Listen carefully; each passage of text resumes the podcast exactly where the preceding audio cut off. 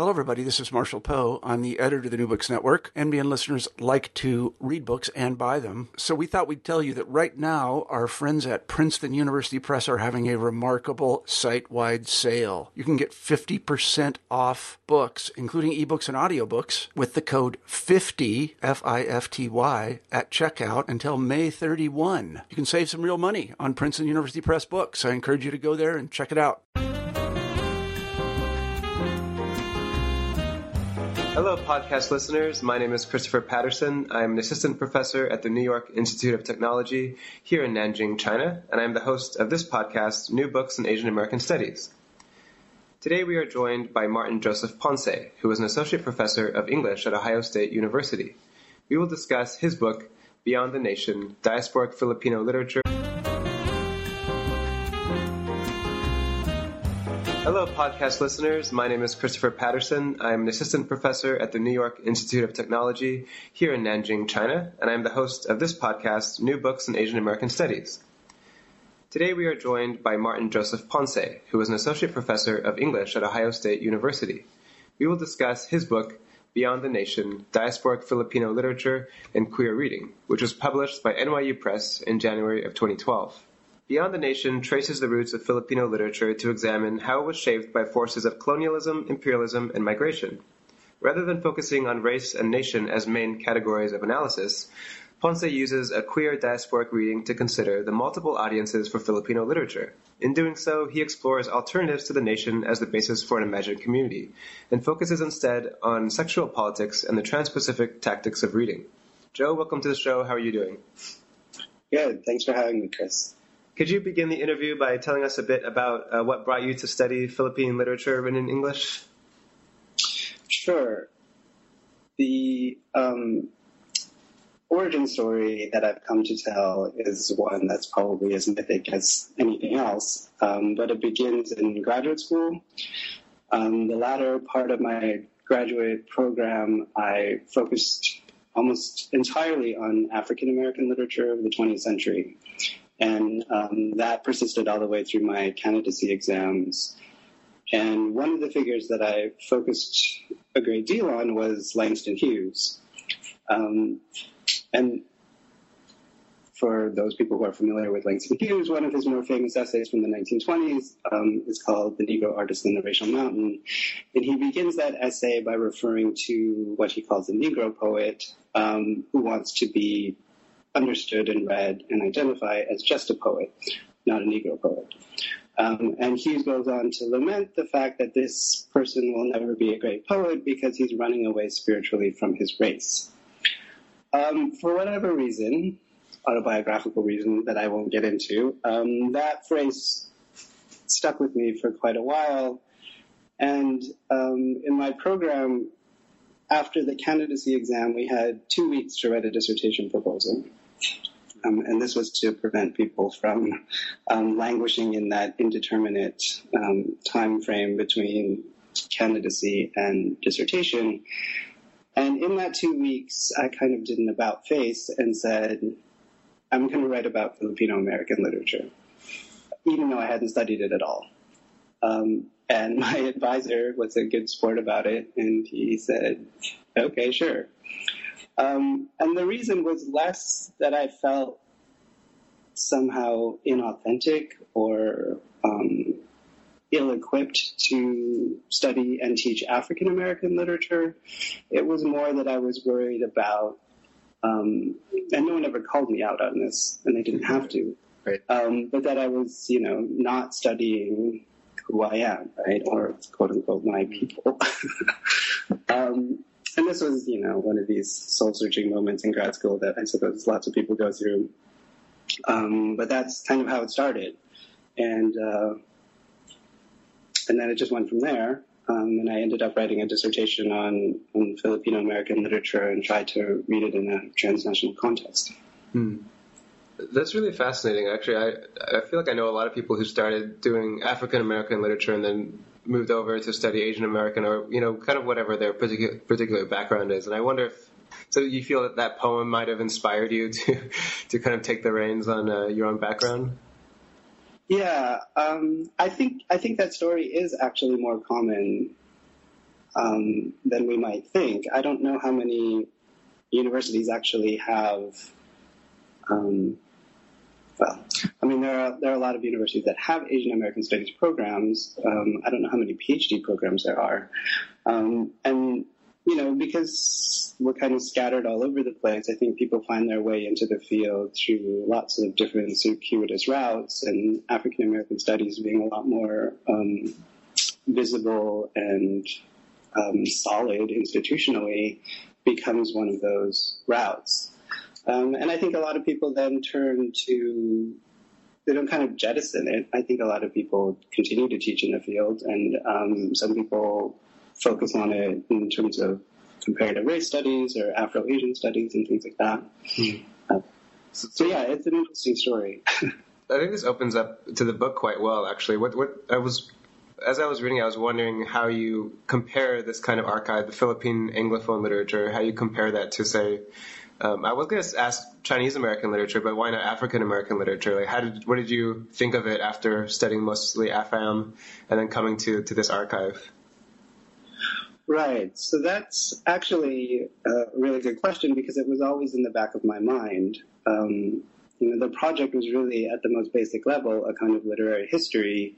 Mm. And even if I didn't know what the archive looked like, and kind of still don't entirely,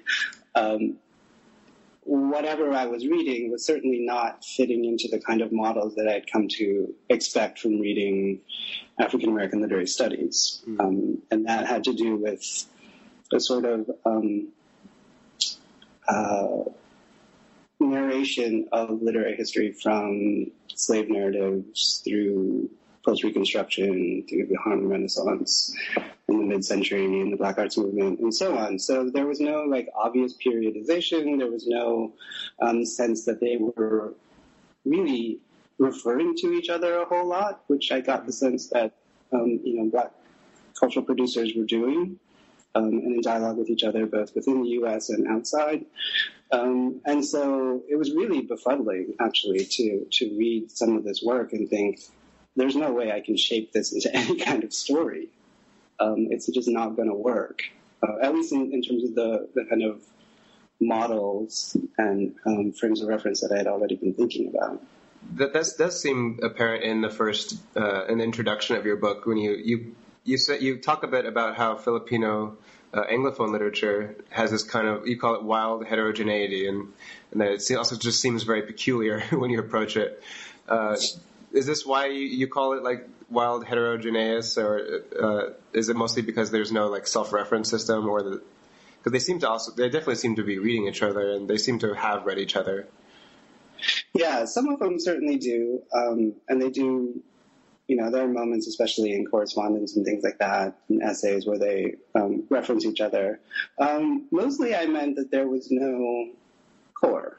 There was no thematic core, to reference the Black literary tradition, slave narratives are kind of crucial to the formation of the literate arts. And so, obviously, historical experiences of slavery and Middle Passage and Jim Crow and things like that were so prominent that I thought, well, surely we'll find analogous things about U.S. colonialism, the Philippine-American War. And yes, Carlos Bulosan is obviously the figure that people turn to as the documentarian of the first wave of Filipino migrants, male migrants in the U.S. And that's true. But someone like Jose Garcia Villa certainly doesn't do that work. And even so, there was a difference, I should also point out, between what I was thinking of as Filipino literature in the United States, folks who migrated here, published here, and Philippine literature in English, which actually does have, in retrospect, a critical tradition built around it. People have written surveys and literary histories that sort of periodize it in particular moments in accordance with Philippine social history. And so when I talk about the heterogeneity of it, which is actually, I think, a phrase that I borrow from Serena C., I kind of mean it in the U.S. context. So that I don't mean to say that there is no such thing as a kind of national tradition of Philippine literature and English in the Philippines. I think there is, and people have constructed that. Mm. And when you move over to these shores, it looks very, at least to me, internally differentiated and discrepant. You also talk about how this Filipino literature has been met with very little critical attention, at least from the United States. And do you feel like the heterogeneity of it is part of the reason why, or do you think this heterogeneity also reflects, I guess, the differences in the nation itself? I think it's both, yeah. The critical recognition that it's been accorded tends to focus on specific authors. So Carlos Bulosan again, and Jessica Hagedorn in the post-colonial period, and Asian Americanist scholars, ethnic studies scholars, post-colonial studies scholars, feminist and queer.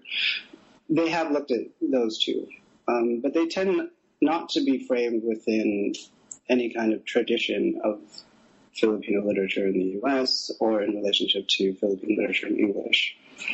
And so that was really what I meant by that. It comes out of a disciplinary question. Mm. Filipino studies in the U.S. really kind of took off during the period when I was doing this research. So there was a lot of great work being published by ethnic studies scholars and social science scholars, anthropologists, and ethnographers. That was really fascinating, and I learned a ton from. But there were fewer, particularly at the time, folks looking at literary production. Things have changed, obviously, but that was kind of where I fit this project in relationship to that larger interdisciplinary project of Filipino studies. So does this heterogeneity, I don't want to stress it too much, but does it also reflect, I guess, the authors that you're talking about? Like, I mean, they all speak and can write English. And I was also interested, you call them diasporic, or you call them Anglophone rather than diasporic. Why make this distinction? Why kind of settle on the term Anglophone? I always have to get into conversations with, friendly discussions whenever I use the term Anglophone, because it's so invested with this kind of colonial spirit, I suppose. But it does seem normal in Philippine studies to use Anglophone. So why rely on this term? Right. So this was a way to, well, first of all, mark the linguistic boundaries of the archive that I was looking at. I wasn't taking up literature in other Philippine languages. But it was also a way to make the diasporic relationships between the two countries more visible or audible, I guess, because I wanted not to use, if I could help it, Filipino-American literature as a category, mm-hmm. Yeah. Because of all of its U.S. ethnic-based implications. And so to talk about Anglophone diasporic Filipino literature was a way to keep that frame and that purview in relationship to what was going on in the Philippines open.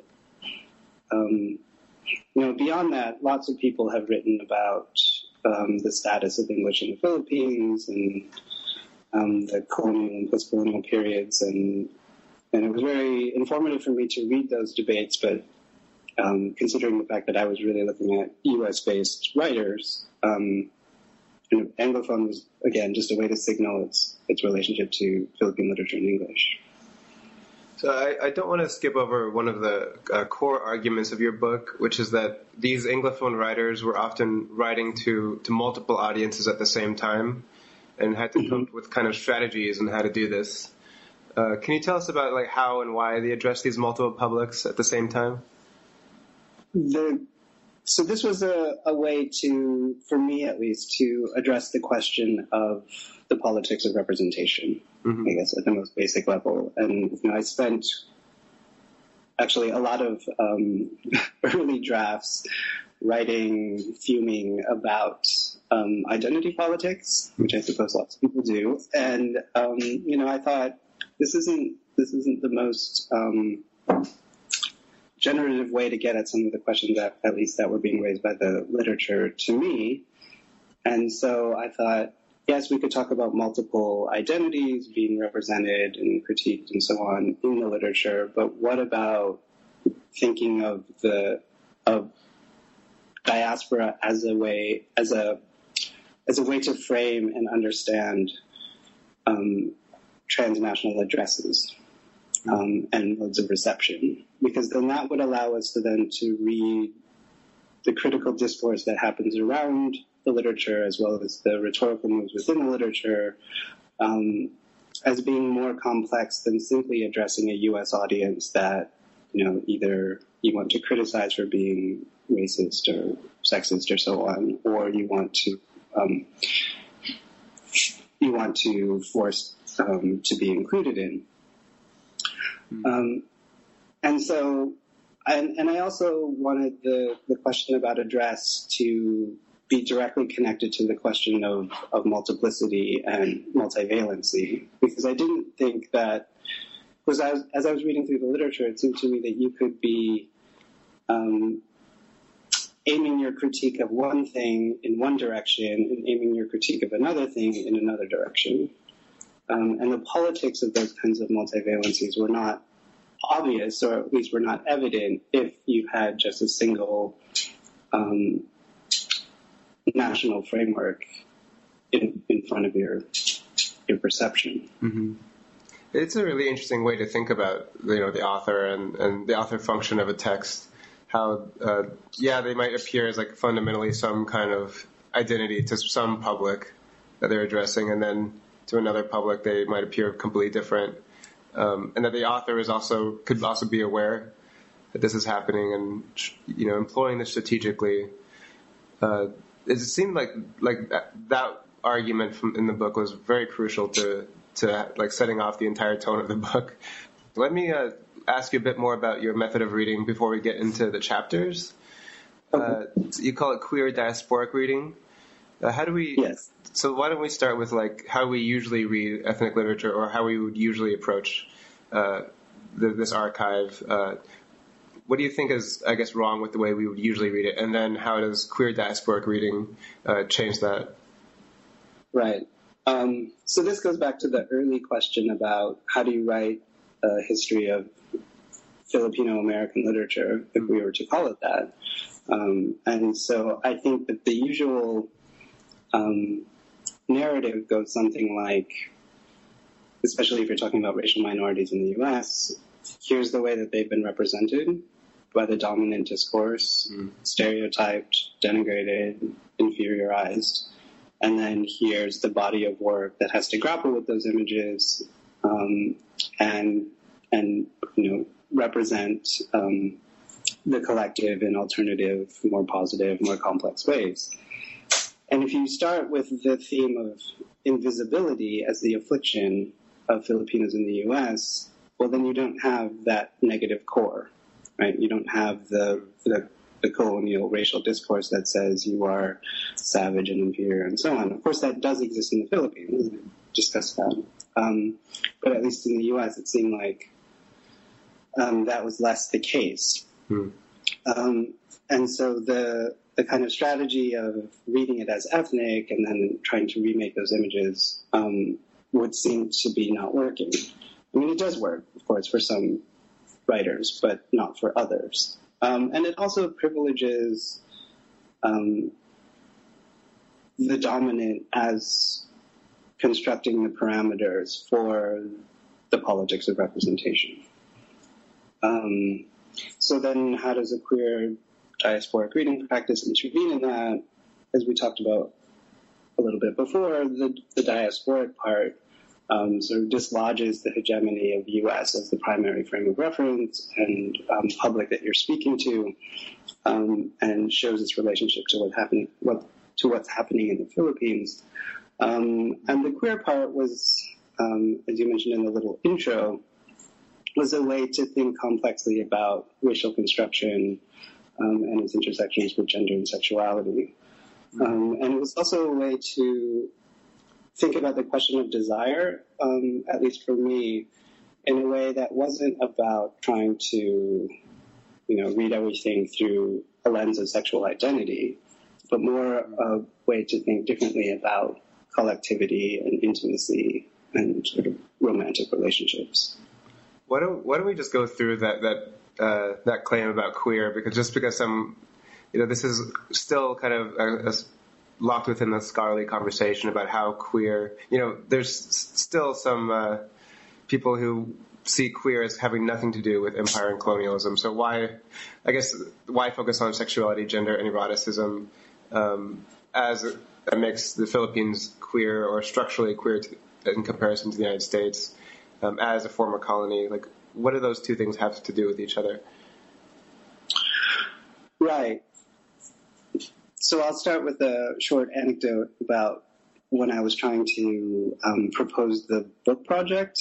Okay. A couple of editors actually said to me when the first versions of what I thought I was writing was that they said, I get the diaspora part. I don't get the queer part.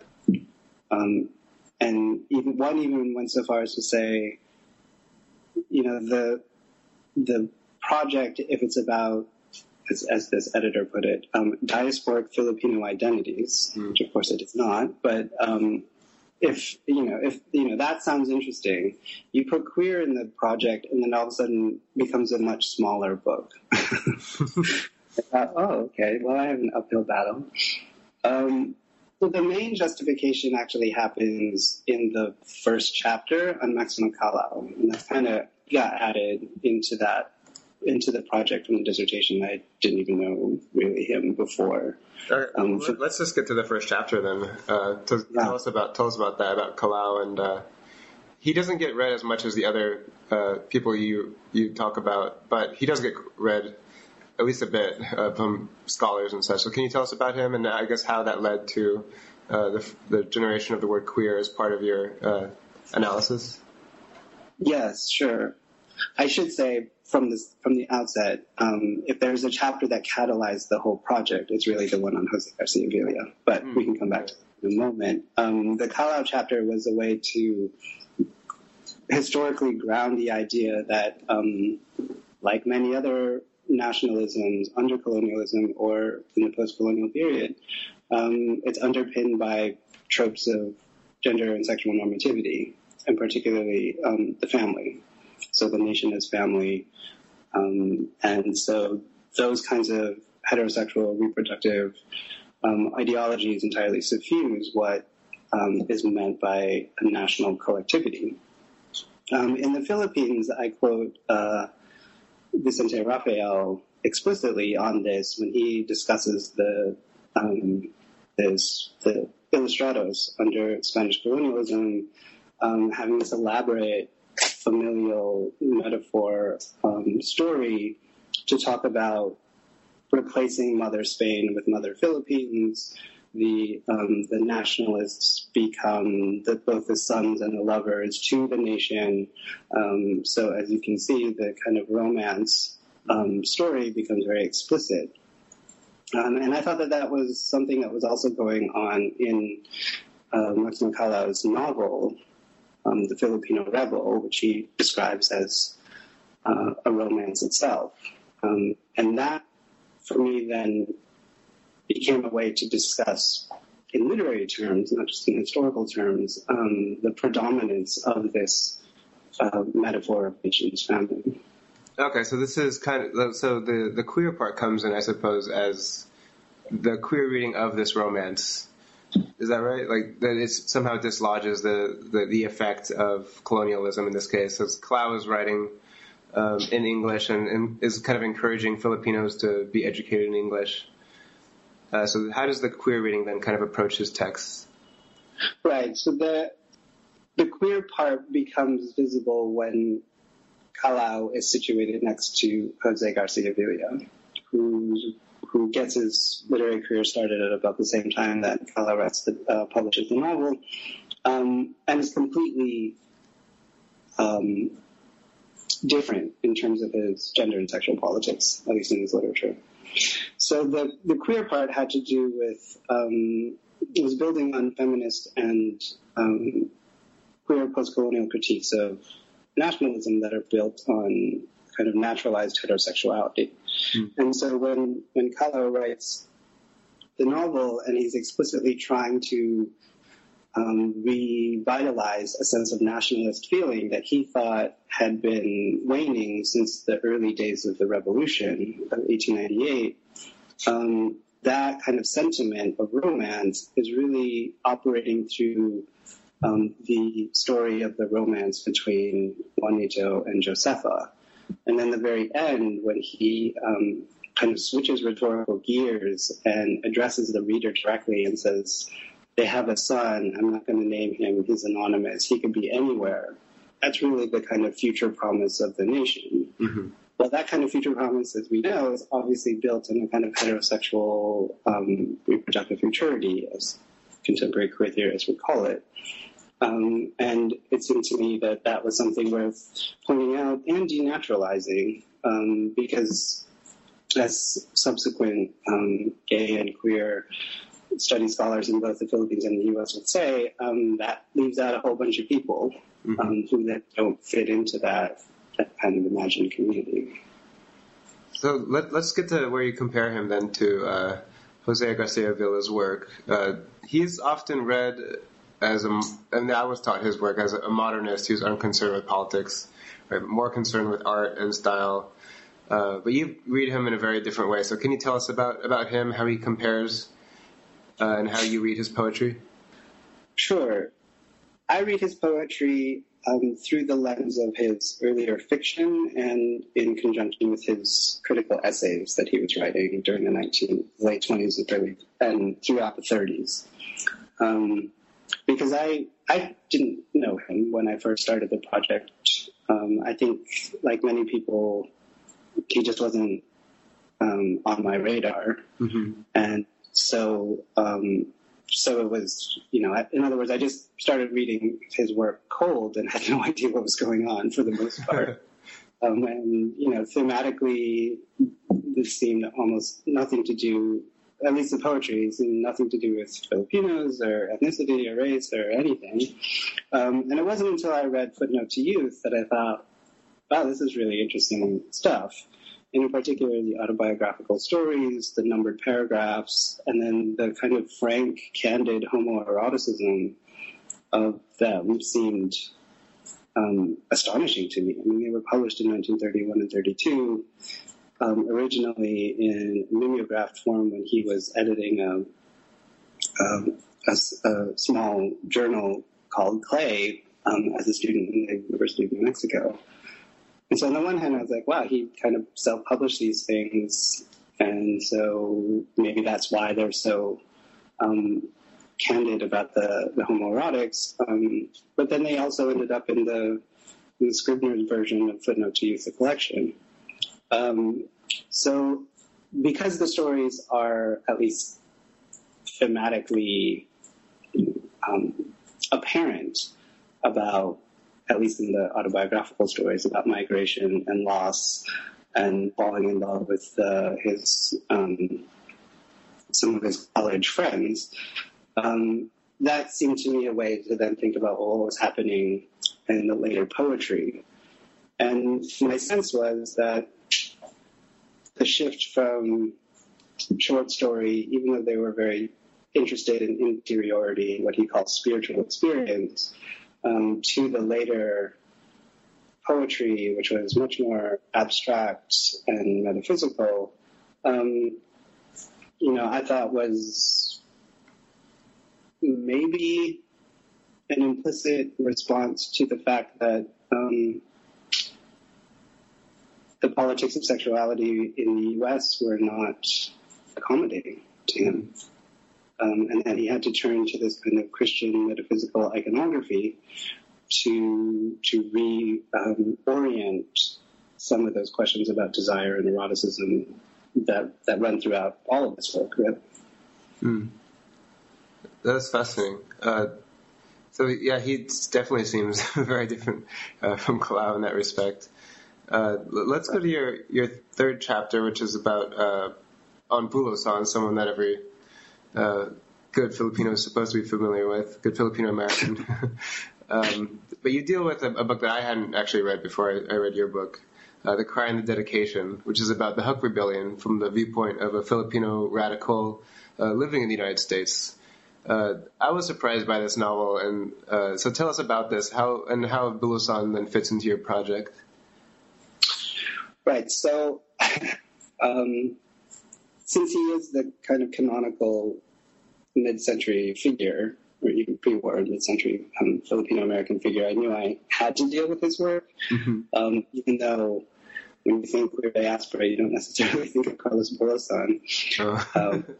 You know, kind of working class, not exactly masculinist, but not exactly the most queer figure you might imagine. And so I had to kind of read against the grain and make myself get interested in a corpus that was not at the beginning, certainly one of the most compelling corpuses for me to deal with. So I'd actually written an earlier piece on America's in the Heart, trying to argue its transnational connections to Philippine literature and English, but it didn't deal with the gender and sexual politics, which a lot of people had already talked about, particularly in terms of his critique of anti-miscegenation, the so-called idealization of white women in that novel, and the vilification of other women getting in the way of fraternal bonds and things like that. The novel... The Cry and the Dedication was a manuscript that apparently the editor, Lee Sanon, found in his papers. I don't know if this was before or after they were collected in Seattle at the University of Washington. But, you know, I went to the papers to see for myself that it's actually there, and it is. And it is pretty much what we have now from Temple University Press. But I think the main reason that a lot of people had kind of, well, it wasn't published until 1995, first of all. But, you know, it's entirely set in the Philippines. Right after the war, the Hope Rebellion was probably the most prominent mid-century peasant rebellion, armed rebellion. It started in the 1930s in Luzon, and they fought against the Japanese as a guerrilla unit. They got in a lot of trouble with once the Americans came, and particularly the onset of the Cold War as being communist. And so it was really interesting to me that Bulosan was taking up this social formation and political activism in the Philippines because, I mean, I don't know. I mean, it seemed far away. Obviously sympathetic to his own politics, but so some of the papers in Seattle actually showed the connections. There was reporting about the Hope Rebellion. Obviously, a lot of it is anti-communist, at least from the mainstream U.S. press. So I thought it was really interesting that he gave a really sympathetic rendering of it. And then in sort of imaginative terms, it's tempting to read it as his symbolic homecoming, because that's what each of the characters do. They go back to their original hometowns to spread the kind of ideological message of constructing an international, you know, community of workers against the repressive anti-communist Philippine government, as well as its collusion with the U.S. military. Yeah, it seemed starkly political, and almost, you know, dangerous. Reading about it, like, oh, this is. I wonder what it would have been like if it had been published in his own time. Right. Some people have actually written, I think, about his about how he was being watched by the FBI and other U.S. surveillance forces. But the gender and sexual politics of that novel are completely bizarre. And so that was, of course, what I gravitated toward. Because there's only one female character in it. She's one of the guerrilla fighters in this unit. And the story is that they have to meet up with these two returned Filipino expatriates from the U.S., rather one, in Manila, and receive aid and assistance for their cause. But in order to properly identify him, slept, someone has to sleep with him. Because while he was in the U.S., he was brutalized by vigilantes and his testicles were crushed. So this is supposedly the way that you identify the returnee, so that they don't put somebody else in his place. Mm. And the manuscript stops. Whether apparently Bulosan didn't finish it, so we never actually get to see that moment. We just have the tension and the build-up. Exactly. But you know, it was very, very peculiar. But then I sort of read that ending as well. Even if they do get together, even if this is a way to suture kind of allegorically the female guerrilla fighter grounded in the peasant rebellion of the Philippines with the Filipino-American expatriate who returns, you can hear the sort of resonances of exile and return, and the narrative of diaspora, this is where we belong, this is where the real struggle is, that kind of thing, and being put together through heterosexuality. Unlike Maximo Kalaw's novel, the ending of that, it's not procreative, but couldn't be. So whatever future is built upon that would be entirely open. It wouldn't necessarily be about rebuilding a family in the kind of normative way that nationalisms come to depend on. Right, that's really interesting. I mean, as that you kind of take these liberties with reimagining this ending as, what if it wasn't what we all think it would probably be, Right. Yeah. Plenty of liberties in that chapter. So you focus on the next chapter, and this is the other really big name, right? There's Jessica Hagedorn. But Dog Eaters, of course, seems a bit friendlier to the kind of the reading practice that you're developing. But you focus particularly on Joey Sands, who's named after a casino and the product of a Filipino sex worker and an African-American GI. Tell us about Joey Sands. He seems like a pivotal character in all of Filipino-American literature. So tell us about this figure, how he illustrates the queer diasporic reading practice. Right. So it turns out that in that chapter, and I discuss a little bit of Dog Eaters in the following chapter as well, because it's also a natural law novel. I do focus on Joey Sands as a mixed race. His father was African-American GI in the Philippines, and his mother was a Filipino prostitute who then committed suicide. And he's raised by this figure named Uncle, who's basically a kind of play on the Oliver Twist story with Fagin. So he kind of leads these boys around to pickpocketing and things like that. And then eventually Joey turns into a sex worker and has a heroin addiction. But he's also the kind of survivor. And he has street smarts, and so he's the opposite of a kind of victimized, impoverished, half black figure forced into the sex trade. And for me, what was interesting about the novel is not only that Hagedorn kind of explicitly discusses the emergence of the sort of underground sexual tourism that took place under the Marcos regime in Manila, but also that he ends up at the end with the ex-beauty queen, Daisy, in the mountains away from the urban center and so on. And people have written very well, I think, about the difference between those two spaces. Obviously, this is a different kind of collectivity, this sort of guerrilla radical formation that happens in the mountains, in the jungle. Again, that's not the nation, that's some other kind of collectivity. I'm actually sort of working on a separate essay about Dog Eaters, as if we need another one, that tries to historicize his blackness and read his blackness in relationship and through the kind of formal characteristics of the novel, which are very fragmented and fractured.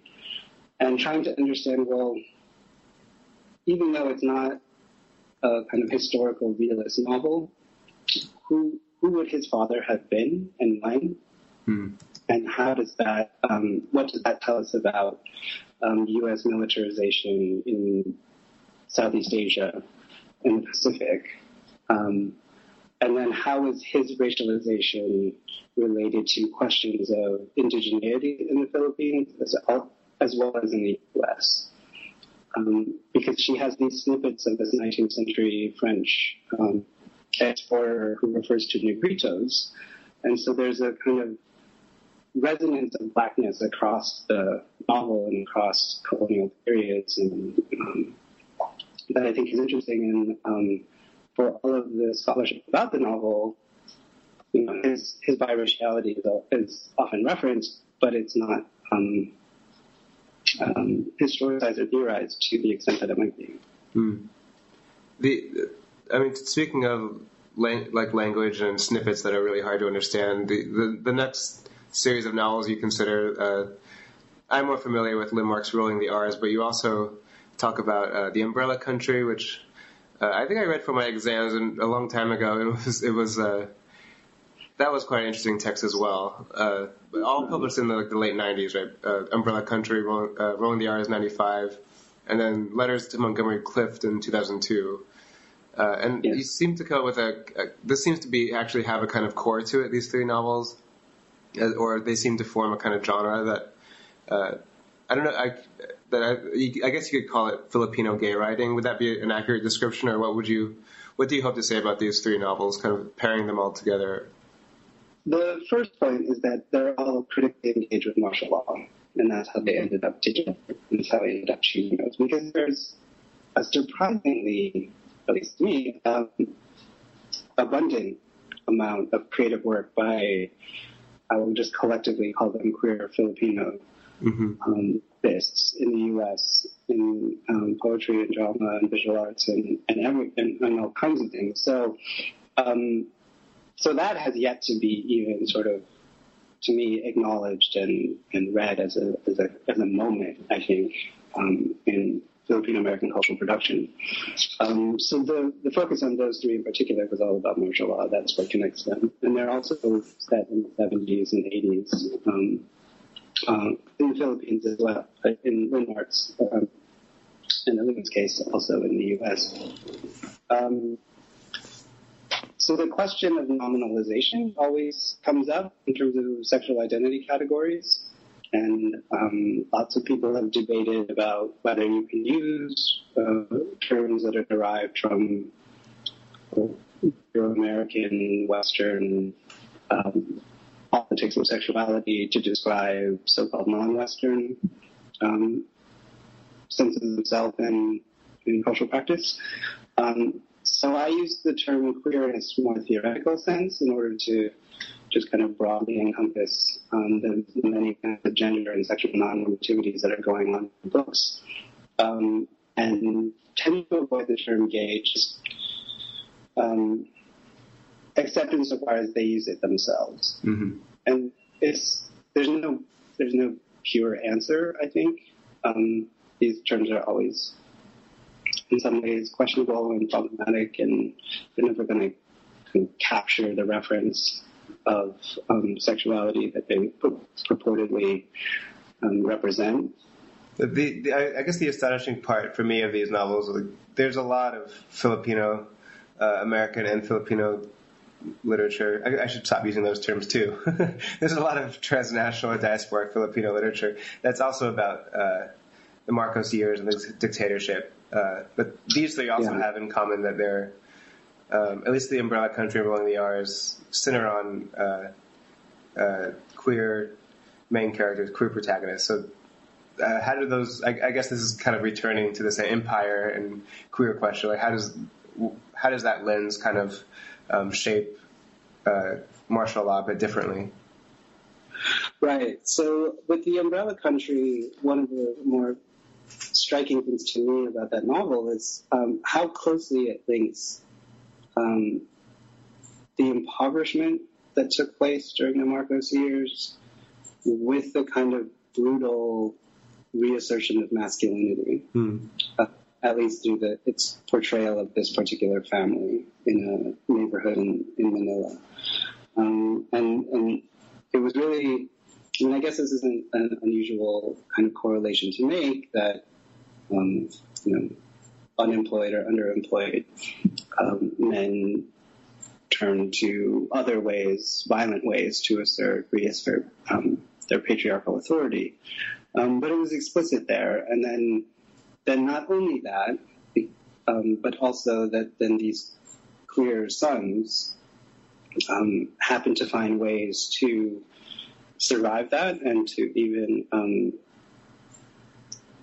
find expression for their same-sex desires.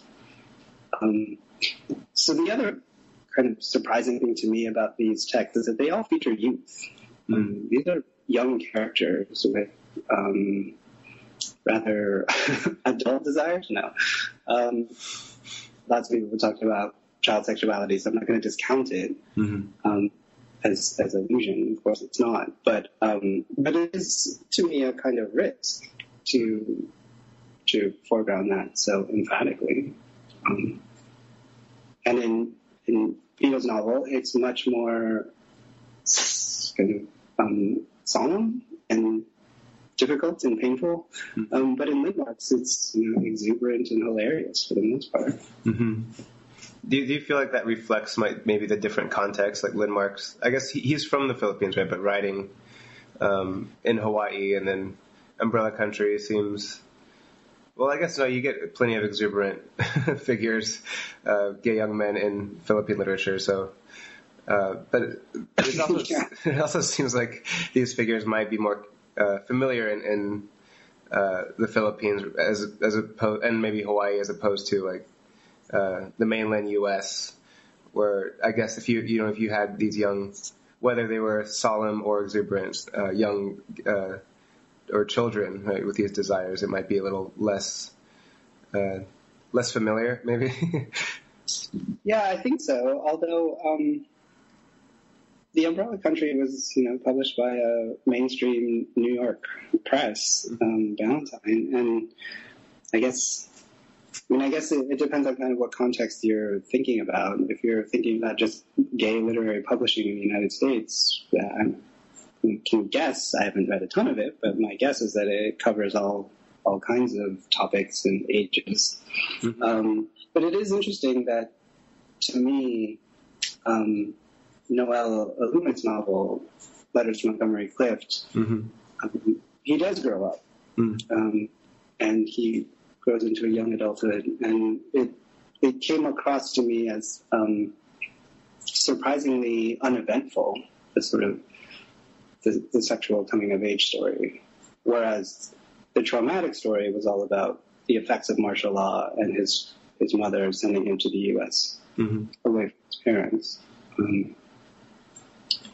So that one seemed to follow a more developmental trajectory, even if it temporarily folds back in time as well. So let's get to your last chapter and epilogue, which both seem to... consider novels written looking at more contemporary Filipino and Filipina literature. Let's see, look at Evelina Galang, Rosal, and then your epilogue focuses on your apostol. So can you explain a bit about how you see the growth of this literature and the politics of queer reading that kind of come with it? Sure. I added that chapter on second generation Filipino American literature, kind of for personal reasons, just because I really like that work, but also kind of almost polemical reasons.